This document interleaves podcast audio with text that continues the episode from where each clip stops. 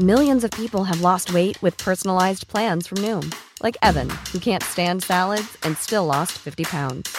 Salads generally for most people are the easy button, right? For me, that wasn't an option. I never really was a salad guy. That's just not who I am. But Noom worked for me. Get your personalized plan today at Noom dot com. Real Noom user compensated to provide their story. In four weeks, the typical Noom user can expect to lose one to two pounds per week. Individual results may vary. Many of us have those stubborn pounds that seem impossible to lose, no matter how good we eat or how hard we work out. My solution is PlushCare. PlushCare is a leading telehealth provider with doctors who are there for you day and night to partner with you in your weight loss journey. They can prescribe F D A-approved weight loss medications like Wegovy and Zepbound for those who qualify. Plus, they accept most insurance plans. To get started, visit plushcare.com slash weight loss. That's plushcare.com slash weight loss. This is Seven News with Ann Sanders. Good morning. The Prime Minister is preparing to unveil his plan to reboot the economy to help Australian workers through the pandemic. He'll be speaking at the Press Club in Canberra at twelve thirty Eastern. We'll take you there live. First this morning, live to political reporter Olivia Leeming in Canberra. Olivia, good morning to you. Scott Morrison is considering major reform. Yeah, to take the economy out of intensive care over the next three to five years. That is the Prime Minister's sales pitch, which he'll deliver in a major speech at the Press Club, determined to create a highly skilled workforce to drive that economic recovery. That, he says, will require an overhaul of skills training and the current TAFE model that he says has failed workers and employers, forcing the states, he says, to use the one point five billion dollars they receive in federal funding each year more wisely to simplify the system and equip Australians with skills that businesses actually need. The push welcomed by unions, but they've warned the government needs to back it up with extra funding, arguing total spending on vocational education and training is at its lowest level in more than a decade. We've seen TAFEs really decimated all over the country and a big drop in apprenticeship figures as well. But we hope that there's more funding that's going to go into that sector as part of the stimulus. The Prime Minister will also flag major reforms to industrial relations, taxes and deregulation to encourage businesses to invest and hire more staff. The biggest challenge, of course, for the government remains reducing that surging unemployment rate, especially once those JobKeeper wage subsidies end in September. And Anne, we'll hear more details in the Prime Minister's speech broadcast live on Seven in one hour. Thank you very much, Olivia. To breaking news this morning, Catholic boys' school Waverley College has shut in Sydney's east after a student returned a positive test to COVID nineteen. For more, Tom Saker joins us live. Good morning, Tom. It comes just one day after students returned to full-time classroom learning in New South Wales. Yeah, that's right, Anne. It certainly didn't take long. We can confirm that it was a Year seven student here at Waverley College who tested positive for COVID nineteen. His parents informed the school uh, around nine o'clock this morning, and then staff immediately put out the message to the rest of the parents to come and collect their children as soon as possible. Uh, although there were some disturbing uh, pictures uh, on the streets of Waverley, we saw a number of children uh, go out into the public streets and wait for public buses and get onto public buses. Uh, That's despite Waverley organising a number of private buses to come and collect this, their kids uh, this morning. But most of them, if not all of them, have now all left. And we are now trying to figure out how this child came into contact with the disease. And more importantly, if he was at school yesterday for the beginning of term one, of term two, sorry, uh, the Education Minister, Sarah Mitchell, did speak a short time ago about this. Let's take a quick listen to what she had to say. We are living through a pandemic, and there will be occasions from time to time when we do have a positive case that affects the school community. This is going to happen throughout the pandemic, but I think parents should know that we do have good systems in place. We've got good processes that can protect their children, um, and it's something that we're going to have to live with.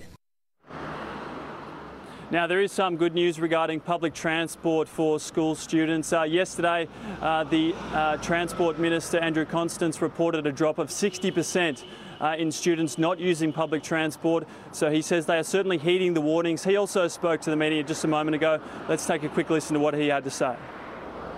Community's been magnificent over the last week. I mean, if you look at the number of people that we're having to carry, that the urging of people to continue to work from home, the way in which, and, and Sarah and I couldn't be more proud in terms of the way in which the schools have worked with transport and the teams to make sure our littlies are safe. Now, the Minister has also flagged using C C T V at train stations to see where there are hotspots and see if that can help staff there guide people through and spread them out more in certain peak times. Here at Waverley, uh, there is some more news that uh, we understand the junior campus has been completely unaffected and they're continuing school as normal. It is only the senior school that has been affected. They'll obviously have to give the school a thorough clean and many of those students will now have to get tested, Anne. Tom Saker reporting from Waverley. Thank you very much, Tom. four hundred thousand students are returning to face-to-face teaching in Victoria today after nine weeks away from school. We're joined now by Laurel Irving in the newsroom. Good morning, Laurel. Plenty of celebrations there this morning. Oh, good morning, Anne. A lot of very excited students and teachers after such a long time away from school to be returning today. Very colourful welcomes, especially at primary schools right across the state today. Rainbows and flowers and streamers and balloons for uh, the little kids in particular. So preps, grades one and two, and the senior kids, grades eleven and twelve, are all going back today. In two weeks' time, we'll see the rest of the students from grades three to ten return to school as well. School will be a little different. Parents and not allowed on site. There'll be no big gatherings like assemblies, there'll be no excursions or camps, and uh, kids will have to take their own drink bottles so they're not sharing the same uh, water fountains. And the Education Minister says he understands some parents will be anxious, but this is not optional. It is mandatory for kids to go back, and he says that schools are generally safe and have been declared safe by the Chief Health Officer, and certainly most of the kids who went back today were pretty excited to be back. I'm quite excited to see all my friends, but still stressed because we're getting back into having like assessments and everything. I'm quite excited just to see people, have some social interaction, yeah. definitely, yeah. I've still been able to work. Teachers have been really uh, adaptive. They've been amazing throughout this whole experience. Before this happened, we had a huge testing program of teachers, so seventeen and a half thousand teachers were tested over the past couple of weeks. There's been just one positive result from that on Friday. A teacher from the Or Downs Secondary College in Melbourne's North tested positive, but that teacher had not been at school for a while, so there's no exposure at the school, and that has reopened along with all the other schools today. Five new cases in Victoria today, three returned travellers, and one again at the Hammond Care aged care facility in Caulfield in Melbourne's east. Now, that's where there was another positive case last week. Again, similar conditions. There's a first positive result and then the subsequent tests have been negative. But uh, in this age of coronavirus, all such tests are treated as positive. That facility will remain locked down now for two weeks, Anne. All right, Laurel Irving live in Melbourne. Thank you very much, Laurel. A Brisbane father has been remanded in custody, accused of murdering his four-year-old daughter. First responders have been offered counselling, with police now attempting to determine how long the little girl had been dead before she was found. Bianca Stone has the heartbreaking details.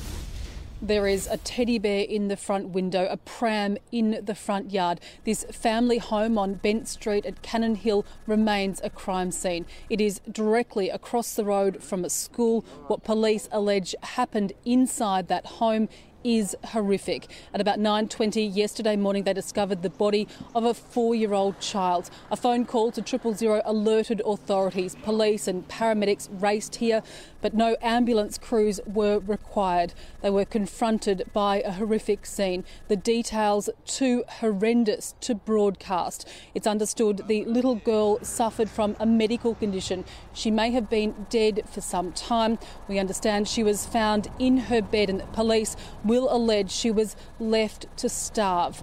Overnight, her forty-three-year-old father, Mark Dunn, was arrested and charged with murder, accused of killing the child he was supposed to protect. Thanks, Bianca. Maritime authorities are making preparations to bring a stricken cargo ship into Port Brisbane tomorrow, where a delicate salvage operation will commence. The ship lost containers in rough seas and will now be assessed before it's able to continue its journey. Tamra Bowe has the details.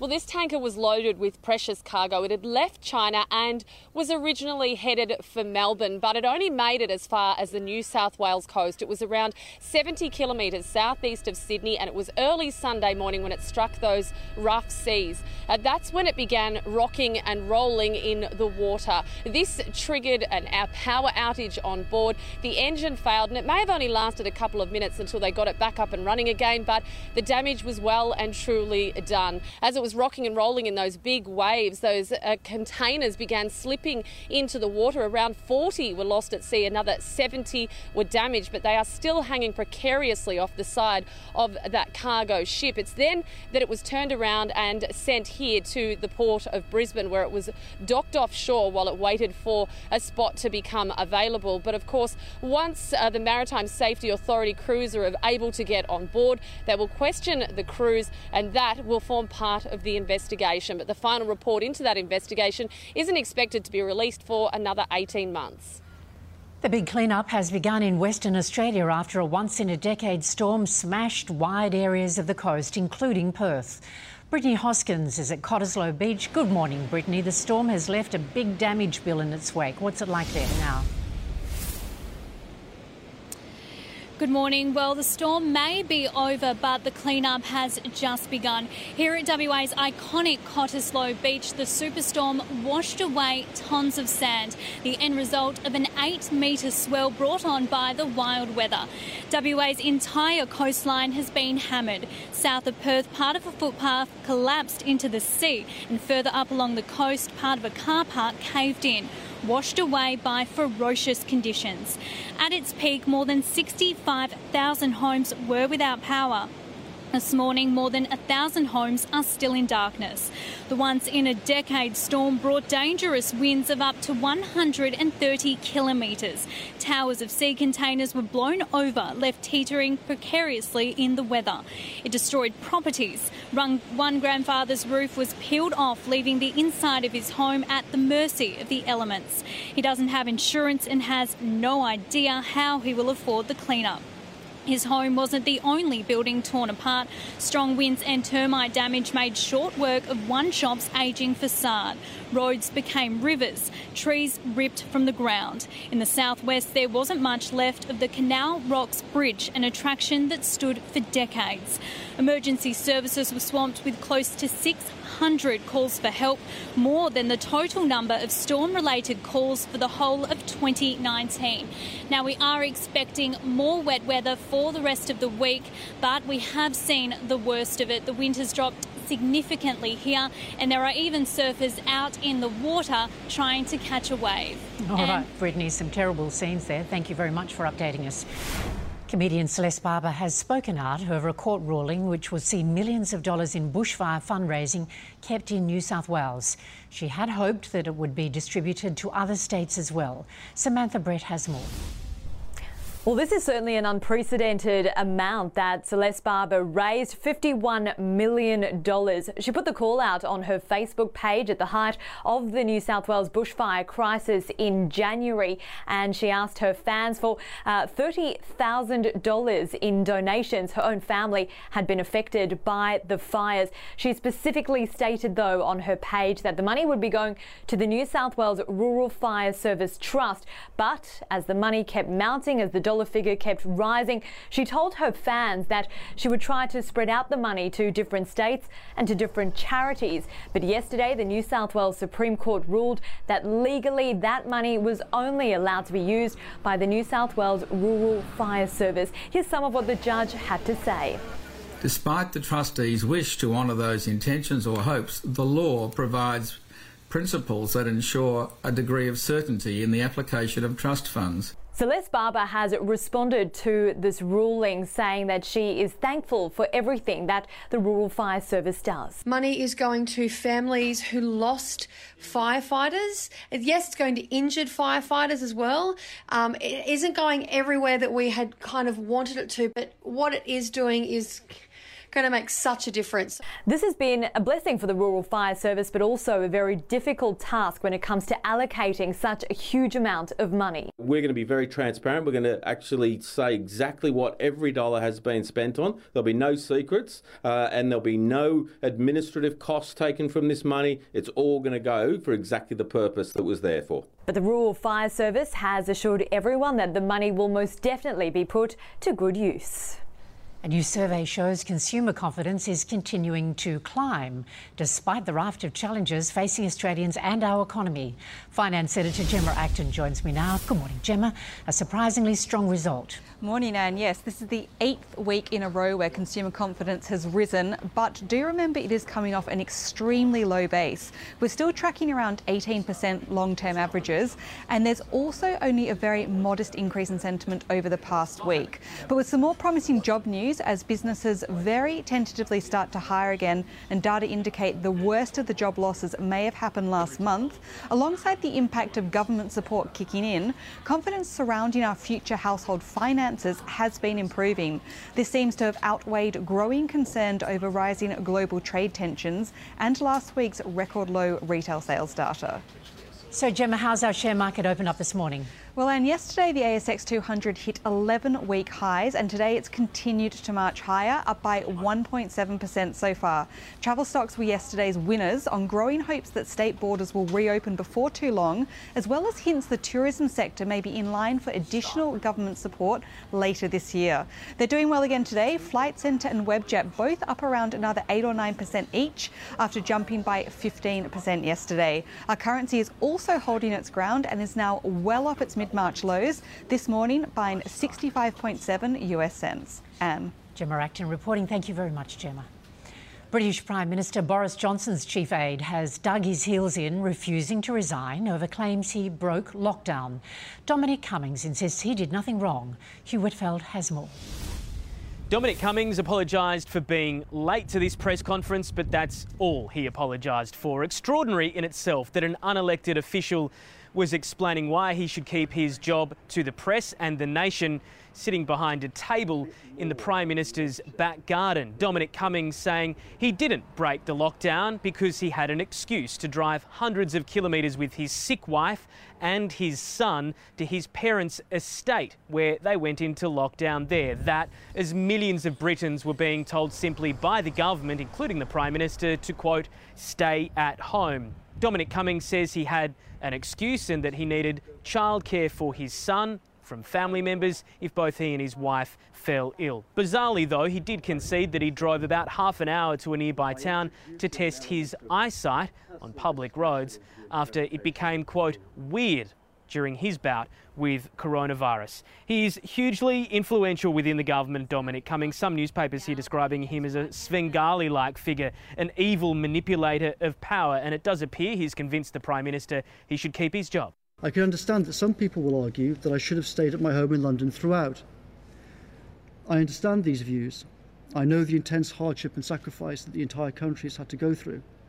However, I respectfully disagree. So, no apologies from Dominic Cummings, no regrets either. The regrets left to the Prime Minister. Do I re- regret what is uh, what has happened? And yes, of, of course, I I, I I I do regret the confusion and the anger and the pain that people feel. This is a country that's been going through the most tremendous difficulties and suffering. Some behavioural scientists who advise the government, Tory M Ps, even bishops within the Church of England have warned this is going to make it so much harder for the government to enforce the lockdown that remains in place across Britain, because people believe that there is one rule for those in power and one rule for everybody else. That, as the death toll across Britain approaches thirty-seven thousand. Thank you, Hugh. There are fears of a second wave of coronavirus infections in the United States as summer weather sees big crowds flocking to beaches. U S correspondent Paul Caddock has more. Good morning, Anne. It is the traditional start to summer here, and after weeks of being cooped up at home, Americans have been flocking to beaches, rivers, lakes, parks, pools, anywhere really that's open, even places that shouldn't be, like this Texas water park defying the governor's orders. And there's been alarm at images of big crowds in some places, despite authorities' pleas for social distancing and mask wearing. At this New York beach, police ordered these students off the sand for being too close. We were trying to follow the six feet apart guidelines. We're outside, blah, blah, blah. But then they came over and started yelling at us. Right now, eighteen states are seeing the rate of new cases trending up. Arkansas reporting a second peak in cases. North Carolina, its single biggest daily jump in new infections. It is Memorial Day, which is like America's Anzac Day, and today we've seen social distancing as President Donald Trump laid a wreath at Arlington National Cemetery. His Democrat rival Joe Biden in public for the first time since March to also lay a wreath. At Fort McHenry in Baltimore, the president compared the sacrifice of the fallen to those battling COVID nineteen. We mourn alongside every single family that has lost loved ones, including the families of our great veterans. Together, we will vanquish the virus, and America will rise from this crisis to new and even greater heights. That visit happening against the wishes of the mayor of Baltimore, who said because of the city's stay-at-home orders and the trip being non-essential, the president should have stayed away. Anne? Thank you, Paul. Cafes, bars and restaurants have reopened in Madrid and Barcelona as Spain eases more lockdown restrictions. Locals are now allowed to meet in groups of up to ten people, either at home, in the park or on terraces of bars and restaurants. Barcelona and Madrid accounted for more than half of Spain's COVID nineteen deaths. Foreign tourists will be allowed to travel to Spain from July. Queen guitarist Brian May has revealed he was rushed to hospital this month suffering a heart attack. The seventy-two-year-old says he was shocked to discover that he needed surgery. They had to kind of put me out in the end because I was writhing about and pulling my tubes out because the pain was so bad in my leg. But when I came round, it was as if nothing had happened. The guitarist received three stents and says he has returned to full health. Two people have been charged with money laundering over the supply of illegal drugs hidden in hot chili sauce bottles. Border authorities intercepted the seven hundred sixty-eight bottles of sriracha chili in twenty nineteen that returned positive results for methamphetamines. It had an estimated street value of more than three hundred million dollars. Late last week, detectives arrested a twenty-one-year-old man in Sydney and a fifty-year-old man who was nearby. They seized more than half a million dollars worth of cash from a cooler bag hidden inside the boot of a car. Almost one year since the disappearance of Belgian tourist Theo Hayes in Byron Bay, his family has released an appeal for more information. Theo was last seen at the Cheeky Monkeys Bar at Byron Bay on the evening of May thirty-first.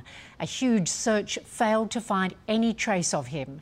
His family are begging any witnesses to come forward or anyone with information that could shed a light on what happened.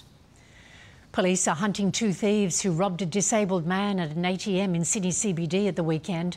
The forty-two-year-old victim, who suffers from paraplegic cerebral palsy, was helpless to stop the thugs, who ripped his money out of his hand before making a run for it.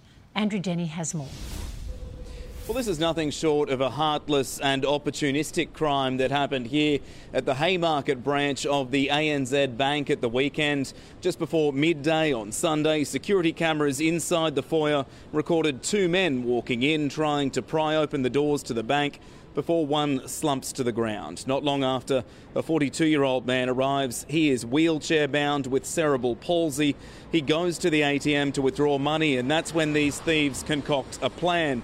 Whispering to each other, one stands guard outside while the other waits to make his move, snatching cash out of the man's hands when he finishes his transaction and then running off, headed north along George Street. Now, two people of Asian appearance then came to the victim's aid. Police want to speak with them as they believe they may have key information as witnesses. As for the thieves, the first man is Caucasian in appearance with a large build and red hair, wearing a black jacket and dark green pants. The second, also Caucasian with a medium build and light brown short hair, he was wearing a dark blue jacket and dark pants. Now, the victim luckily wasn't injured, but anyone who recognises these men is asked to come forward and contact Crime Stoppers.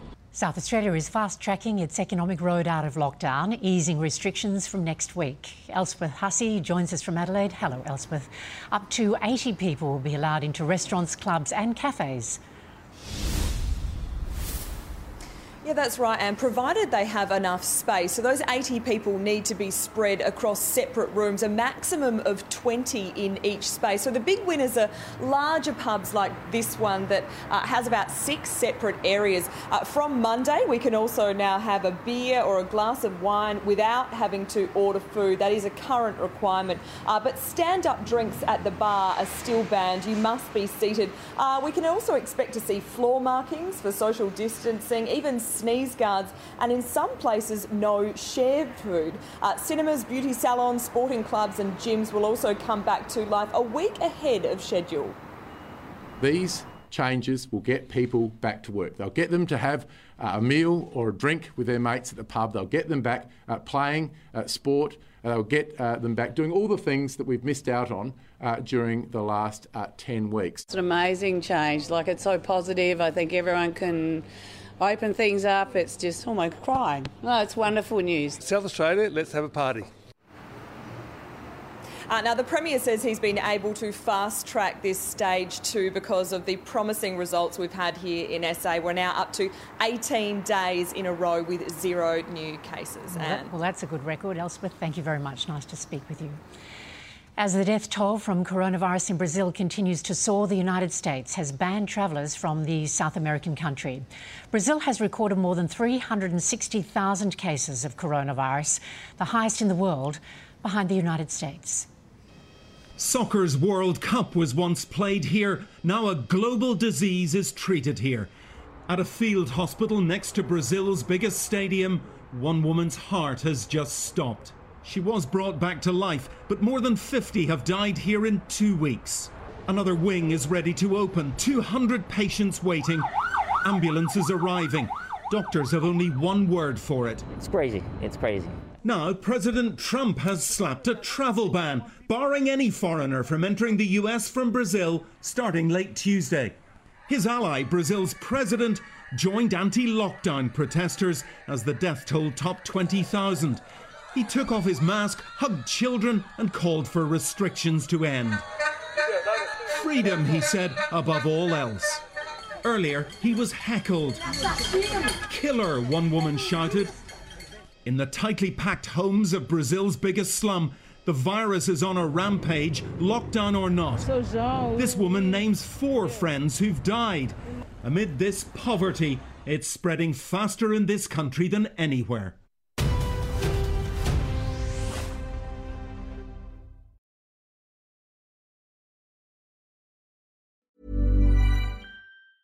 Hi, I'm Daniel, founder of Pretty Litter. Did you know cats tend to hide symptoms of sickness and pain? I learned this the hard way after losing my cat, Gingy. So I created Pretty Litter, a health monitoring litter that helps detect early signs of illness by changing colors, saving you money and potentially your cat's life. Pretty Litter is veterinarian developed, and it's the easiest way to keep tabs on your fur baby's health right at home. Go to pretty litter dot com and use code ACAST for twenty percent off your first order and a free cat toy. Terms and conditions apply. See site for details.